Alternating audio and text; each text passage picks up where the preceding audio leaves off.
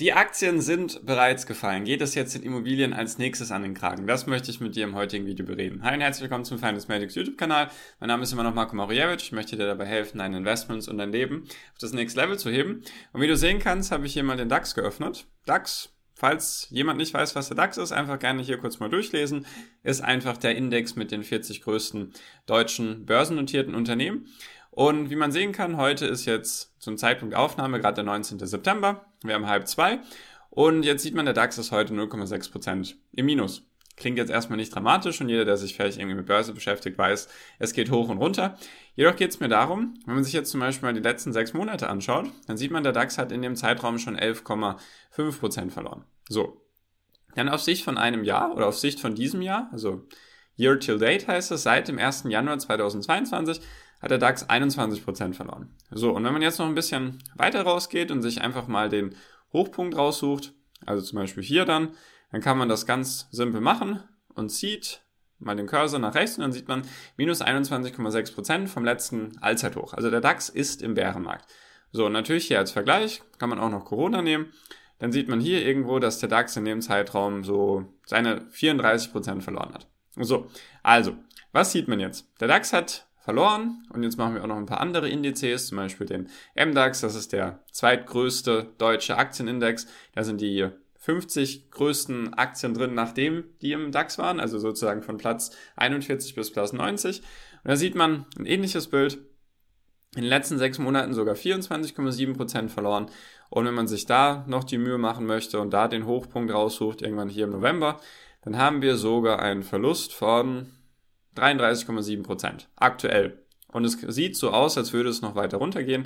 Wenn man jetzt auch noch den TechDAX nimmt, also den Indice oder den Index mit den deutschen Technologiewerten, dann sieht man hier, dass der heute auch im Minus ist. Auf die letzten sechs Monate 15 Prozent. Wenn man sich ein Jahr raussucht, dann sieht man hier, irgendwo hier war wahrscheinlich irgendwo der Hochpunkt. Und seitdem hat dieser Index 30% verloren, 29,8%.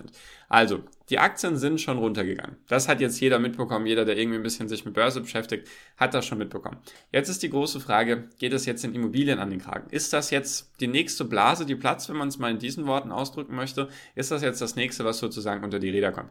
Bevor wir das machen, Natürlich der Appell an dich, falls dich solche Videos interessieren. Natürlich erstmal gerne einen Daumen nach oben da lassen, dann weiß ich Bescheid, dann mache ich gerne mehr Videos davon. Und natürlich meinen Channel abonnieren, dann verpasst du eben solche Videos nicht mehr, weil ich eben dazu noch ein paar einige Ideen habe. So, also jetzt die Frage, was ist jetzt mit den Immobilien? Natürlich dem deutschen Lieblingsgut, sage ich mal, oder das deutsche Lieblingsgut. Jeder träumt oder viele träumen von einer Immobilie oder haben vielleicht eine und haben sich jetzt natürlich die letzten Jahre darüber gefreut, dass die Preise sehr, sehr stark gestiegen sind.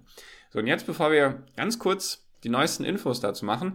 Noch eine Sache, die jetzt in den letzten Tagen auch erst passiert ist, die jetzt auch in Bezug auf die Immobilien sehr, sehr wichtig ist. Und zwar gab es nämlich eine Zinserhöhung der Europäischen Zentralbank. Und zwar hat die nämlich zur Bekämpfung der anhaltenden hohen Inflation die bislang größte Zinserhöhung ihrer Geschichte beschlossen. Der Leitzins im Euroraum, im Euroraum steigt um 0,75 Prozentpunkte auf nun 1,25 Prozent. So, das war jetzt am 8.9., also auch noch nicht so lange her. Und jetzt kommen wir mal zu den Immobilien, weil und zwar gibt es hier auch einen Index, kann man sagen, und zwar den Germany House Price Index, also sozusagen den Indice oder den Index, der, sage ich mal, die Preise von den Immobilien in Deutschland irgendwie versucht in einen Wert zu nehmen und wie der sich eben entwickelt hat. So, und das ist jetzt die Entwicklung in den letzten zwölf Monaten. Also seit September 2021 bis jetzt eben August 2022. Die Werte vom September sind dementsprechend noch nicht da. So, und dann sieht man, dass die Immobilien im Gegensatz dazu, zum Beispiel zu den Aktien, sind die gestiegen bis April, Mai eigentlich. Also da gab es noch nicht so viel, was man da gesehen hat. Jedoch geht es jetzt runter. Jetzt kann man sagen, okay, gut, das ist jetzt minimal. Jedoch ist es natürlich immer wichtig, das in Relation zu sehen zu der Vergangenheit. Weil wie war es jetzt zum Beispiel die letzten fünf Jahre? Da sieht man eigentlich, dass hier Corona gar keine Rolle gespielt hat. Also hier sieht man, wenn man diesen kleinen Strich hier nehmen will, sieht man, dass es vielleicht ein bisschen seitwärts gelaufen ist.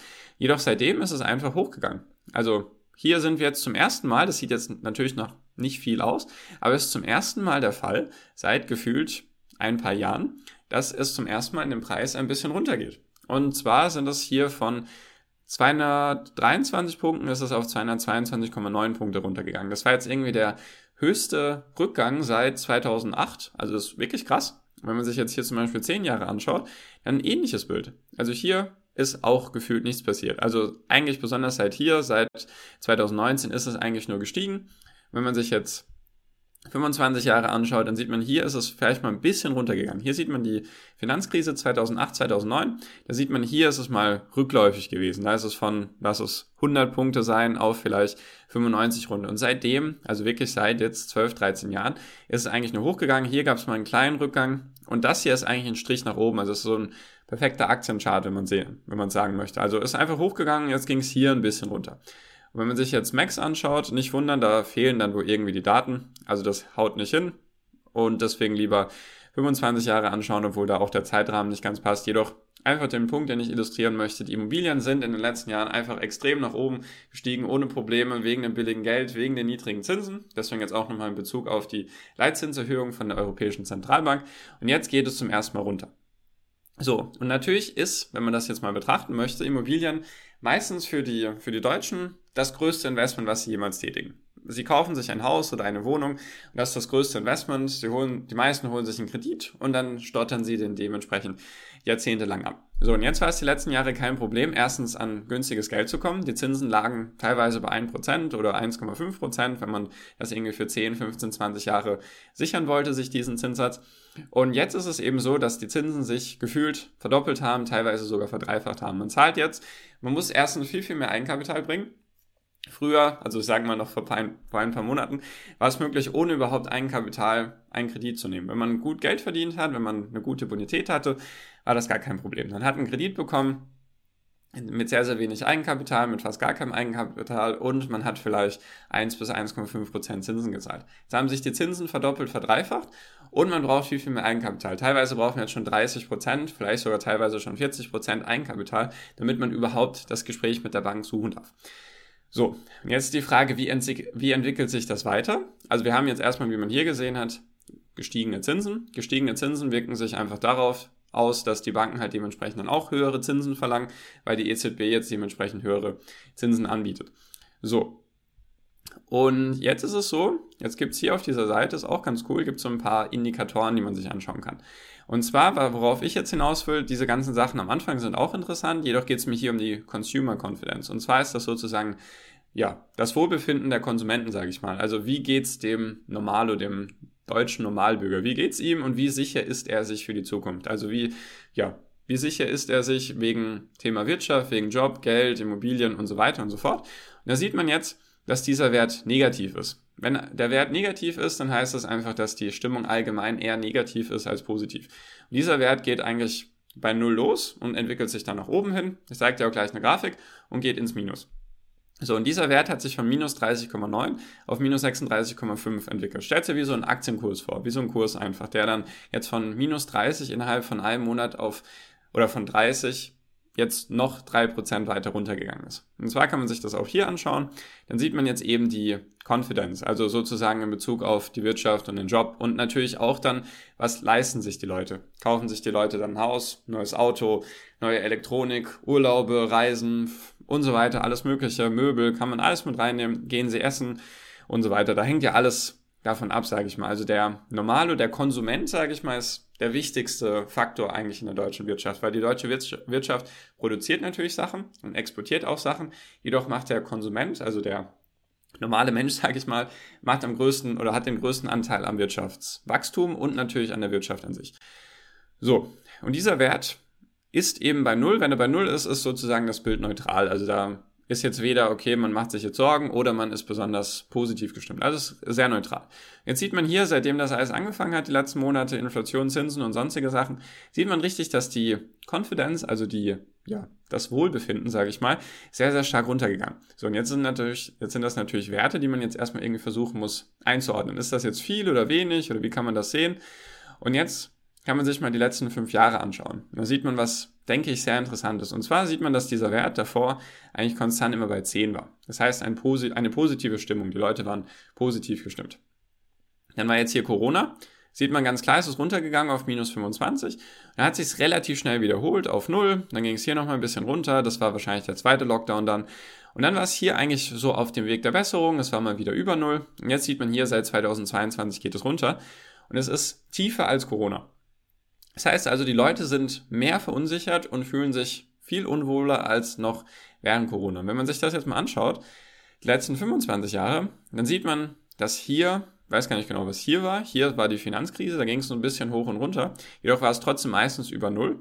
Hier ging es dann, also hier war dann die Finanzkrise 2008, 2009, da ging es dann mal ein bisschen über Null.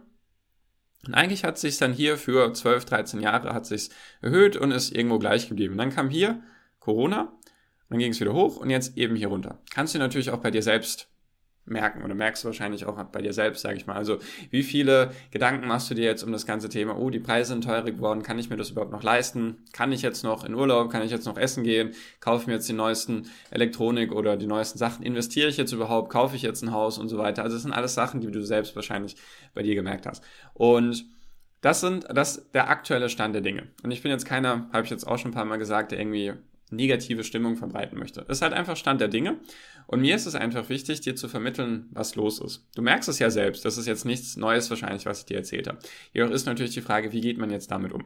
Natürlich kann man sich jetzt einbunkern und sagen, die Welt geht unter. Kann man natürlich machen. Ob das jetzt so sinnvoll ist, ist einmal dahingestellt. Oder Punkt Nummer eins, man weiß jetzt eben, was los ist. Man stellt sich darauf ein, dass die Immobilien wahrscheinlich auch runterkommen werden vom Preis. Können wir uns nochmal kurz anschauen. Die Immobilien kommen wahrscheinlich runter. Das heißt also, wenn du jetzt dein Haus oder deine Wohnung verkaufen wollen würdest, dann ist es besser, das bald zu machen, als jetzt vielleicht in zwei Monaten. Nur vom Gefühl her würde ich sagen. Natürlich in keiner Form eine Anlageberatung. Nur das ist mal jetzt so ein Gefühl. Und natürlich, man kann das auch versuchen, positiv zu drehen. Du merkst, das ist eigentlich immer so mein, mein Teil, immer die Sachen versuchen, positiv zu drehen.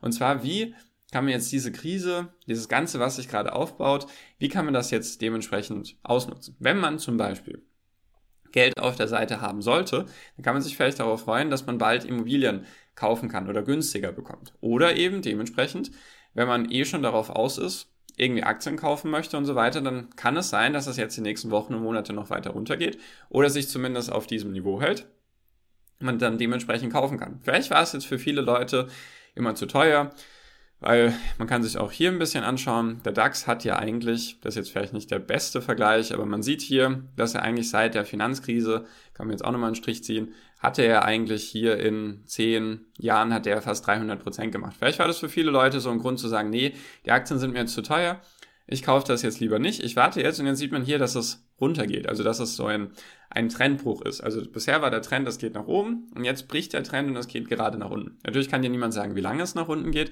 jedoch kann man eben, wenn man Geld auf der Seite haben sollte, kann man dementsprechend darauf spekulieren, sage ich mal, dass die Kurse noch weiterfallen bei den Aktien oder auch vielleicht bei den Immobilien oder bei sonstigen Sachen. Es kann ja auch sein, wenn man jetzt wirklich dann größer denkt oder größeres Volumen hat, was man investieren kann, dass man sich einfach anschaut, okay, vielleicht gibt es irgendwelche Firmen, die jetzt die nächsten Monate vielleicht pleite gehen, weil sie ihre Sachen eben nicht, also ihre Kredite und so weiter nicht bezahlen können durch die gestiegenen Zinsen und durch die gestiegenen Energiepreise. Vielleicht kauft man dann irgendein Unternehmen auf oder sonstige Sachen, wartet auf Privatinsolvenzen. Natürlich klingt das alles sehr negativ und natürlich sollte man sich nicht am Leid anderen, sage ich mal, ja, erfreuen daran oder davon profitieren wollen, nur das ist halt einfach der normale Zyklus der Wirtschaft. Es geht halt einfach mal hoch. Da wird dann sehr, sehr viel billiges Geld gedruckt und natürlich hebt die Flut alle Boote, sagt man ja so schön. Und dann, wenn irgendwann die Ebbe kommt, dann ist natürlich die Frage, was, welches Boot schwimmt davon noch und welches hatte vielleicht viele Löcher, die jetzt einfach dann nicht mehr gehalten haben. Also man kann es versuchen, positiv zu drehen. Und natürlich, wenn man in irgendeiner Form Sparpläne macht und die jetzt nicht runter reduzieren muss, weil die Kosten eben gestiegen sind, dann bleibt eigentlich wenig daran auszusetzen, dass man jetzt weiterhin einfach regelmäßig monatlich investiert dass man einfach vielleicht darauf schaut, okay, es gibt jetzt irgendwelche bestimmten Unternehmen oder bestimmte Investments, die ich eh tätigen wollte, kann ja auch Krypto sein, Bitcoin und so weiter ist auch gefallen jetzt die letzten Monate, dass man einfach auf sowas spekuliert und dann dementsprechend kauft und dass man einfach, das Wichtigste ist tatsächlich, dass in dieser Krise, in der wir uns jetzt befinden, dass man da einfach weiter investiert. Weil man, man sagt immer im Bärenmarkt, tätigt man die besten Investments, nur man weiß es eben erst ein paar Jahre später. Deswegen, das wollte ich einfach mal mit dir teilen. Was ist aktuell der Stand der Dinge? Die Aktien sind schon gefallen, die Immobilien werden wahrscheinlich als nächstes fallen. Also ist einfach normal, wegen den Zinsen können sich weniger Leute leisten. Die Leute müssen vielleicht ihre Immobilien verkaufen wegen den gestiegenen Zinsen, weil sie sich das nicht mehr leisten können, wenn sie zum Beispiel flexible Raten gewählt haben und so weiter. Also die werden wahrscheinlich als nächstes fallen und deswegen sollte man, also ich sage immer, solange man etwas weiß, ist man schon mal einen Schritt voraus, weil wenn es dann einen überraschend trifft, sage ich mal, was jetzt gerade alles passiert, dann ist das natürlich ja, einfach eine Überraschung und dann verfällt man vielleicht in Panik und dann trifft man vielleicht nicht die besten Entscheidungen. Deswegen, Information ist immer sehr wichtig und dann dementsprechend einfach die Strategie anpassen, dass man weiß, was man jetzt vorhat und wie man damit umgeht. Genau. Deswegen, ich bin gerade eher erfreut, dass es runtergeht, weil ich dann Sachen kaufen kann, die ich vielleicht schon die ganze Zeit kaufen wollte, die jetzt einfach dann günstiger sind und ich habe mir in der Zeit, in der es hochgegangen ist, habe ich mir auch eine Cash-Position aufgebaut, dass ich die jetzt dementsprechend dann auch nutzen kann. Das ist zumindest meine Vorgehensweise und Falls du da eben, wie gesagt, nichts verpassen willst in Zukunft, sehr gerne meinen Channel abonnieren. Ich mache, wie gesagt, zweimal die Woche Videos und natürlich einen Daumen nach oben da lassen. Hilft mir sehr, hilft auch dem YouTube-Algorithmus, dass einfach mehr Menschen meine Videos sehen. Und falls dir das alles noch nicht reicht, habe ich dir auch noch meinen Podcast unten verlinkt. Das sind jetzt mehr als 440 Folgen, die du dir anhören darfst, falls YouTube nicht deine Wahl ist. Auch sehr gerne. Und damit bin ich jetzt auch schon fertig für dieses Video. Vielen Dank dir fürs Zuschauen und wir sehen uns im nächsten Video. Dein Marco. Ciao, ciao.